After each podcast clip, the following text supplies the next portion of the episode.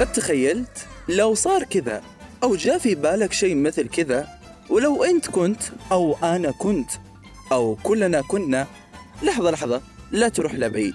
واسمعني ببرنامج خيال. معي أنا سالم كشوف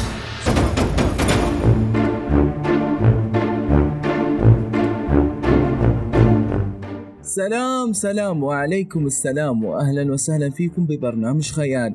وين ما كنتوا في المنام أو في الأحلام. ومن كل مكان وزمان وتحديدا من بلاد عمان ارض سمهرم ومجان وبعرق رائحة البخور واللبان. أرسل لكم أجمل وأفخم تهنئة إلى كل البلدان ونقول مبارك لكم شهر رمضان. عدنا لكم بشهر المحبة والسلام والخير اللي راح يكون معنا غير. ورجعت لكم بالتساؤلات والخيالات اللي دائما تدور بذهني. وقبل ما نروح لخيانة لليوم معي لكم مجموعة من التساؤلات اللي أريدكم تجاوبوني عنها. وهذه التساؤلات هي اللي ينام كثير في رمضان وإيش يستفيد؟ والشخص اللي طول وقته أكل ونوم إيش يقال عنه؟ وهل من الممكن الإنسان يجلس بدون أكل لمدة 24 ساعة كاملة؟ أم أنه بطن الإنسان ما تحتمل الجوع؟ أكيد وبكل تأكيد كلكم معكم تساؤلات مثلي بس أتوقع أنه أكبر تساؤل في ذهنكم حاليا هو ليش أنا طرحت عليكم كل هذه التساؤلات؟ بكل بساطة وسهولة. الإجابة هي هذه التساؤلات متعلقة بخيانة اليوم اللي يقول لو نمت وصحيت بعد الفطور في رمضان وما حصلت أكل تاكلة وكل المحلات مغلقة وأنت ما تعرف تطبخ. إيش راح تسوي وكيف راح تكون ردة فعلك. لو أنا صار لي هذا الموقف فعليا راح يصير الوضع كارثي لأنه أنا والأكل أصدقاء لا يمكن أن يفترقوا عن بعض. ولا كمان لمدة 24 ساعة وكأنه عقاب لأني نمت وتأخرت على موعد الإفطار.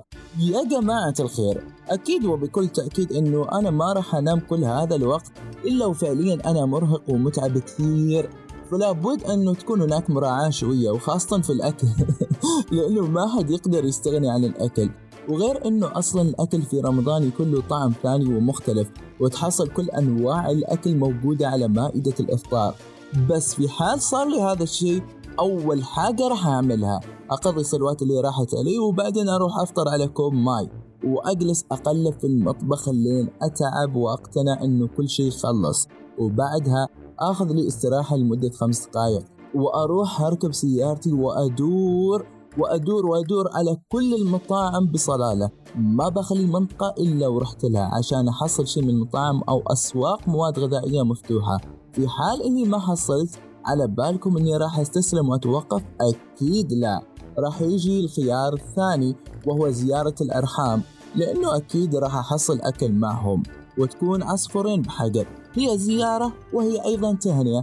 وفي نفس الوقت الفطور ولو صار وانه ما حصلت شيء عندهم ما نقول غير نمسك طريق أقرب قصر وأنتحر. امزح امزح أكيد ما راح أنتحر. بس مثل ما يقولون ما في اليد حيلة وما لنا غير الصبر. ويلا نروح ونسمع أصدقاء الخيال ويلا نسمع أسامة. أهلا أهلا سالم وش أسوي إذا كان ما في أكل وأنا قمت متأخر؟ هذه صارت لي أنا كم مرة يعني بصراحة. واضطريت إني أنا آكل نقانق بدون خبز بس كذا تخيلوا نقانق وخيار كذا. بس. بس الحمد لله يعني كان في حد يضبطني في البيت. وهذه هي يعني آه وش بسوي؟ طبعا أبدأ أدلل نظام مال يعني خلا ضبطوني معكم بتسووا أكل أجي أنا. أشوف الجماعة في البيت. وإذا ما حد موجود يعني أشوف الجيران أرسل رسالة منا من وش مسوين عشاء شيء عندكم خبز شيء يعني عادي إحنا كلنا إخوان يعني. وإذا لا حول ولا قوة إلا بالله يعني كل شيء مغلق. ما في حيلة نشوف الخفايف بسكوت عصير أشياء جاهزة تفاحة وإذا لا حيلة إنه ما في شيء خلاص أشرب ماي وأنام.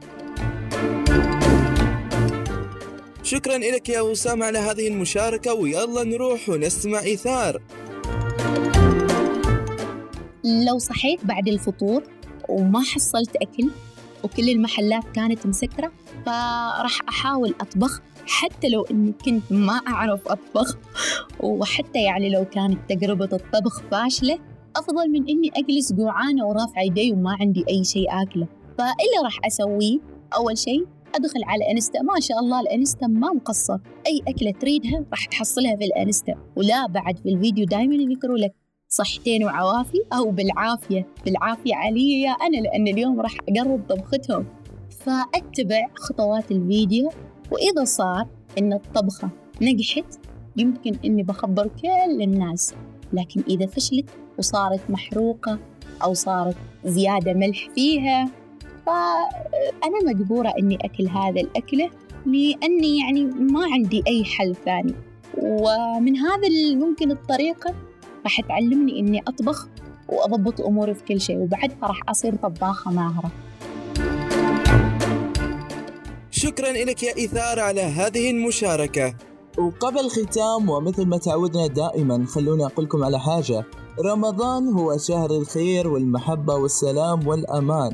وكمان هو شهر العبادة والتقرب إلى الله عز وجل وهو فرصة عظيمة لكل الأفراد رجال ونساء كبار وصغار شيبا وشباب. لذلك يجب استغلاله واستغلال كل ثانية ودقيقة وساعة فيه بالصلاة وقراءة القرآن وفعل الخير وكل ما يقربنا إلى الله عز وجل. مثل هذه الفرص العظيمة لا تتكرر كثيرا. وصلت معكم لختام خيانة اليوم. لا تنسون تشاركون خيانة مع أهلكم وأحبابكم وتصبحون على ألف خير.